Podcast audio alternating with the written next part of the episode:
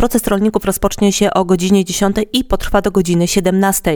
Rolnicy pojawią się na drogach krajowych nr 60 i 92 oraz na drodze wojewódzkiej nr 702. W zgromadzeniu udział weźmie tym razem około 150 pojazdów rolniczych. Pojazdy te w formie kolumny będą poruszały się po trasie przejazdu z ograniczoną prędkością około 15 km na godzinę.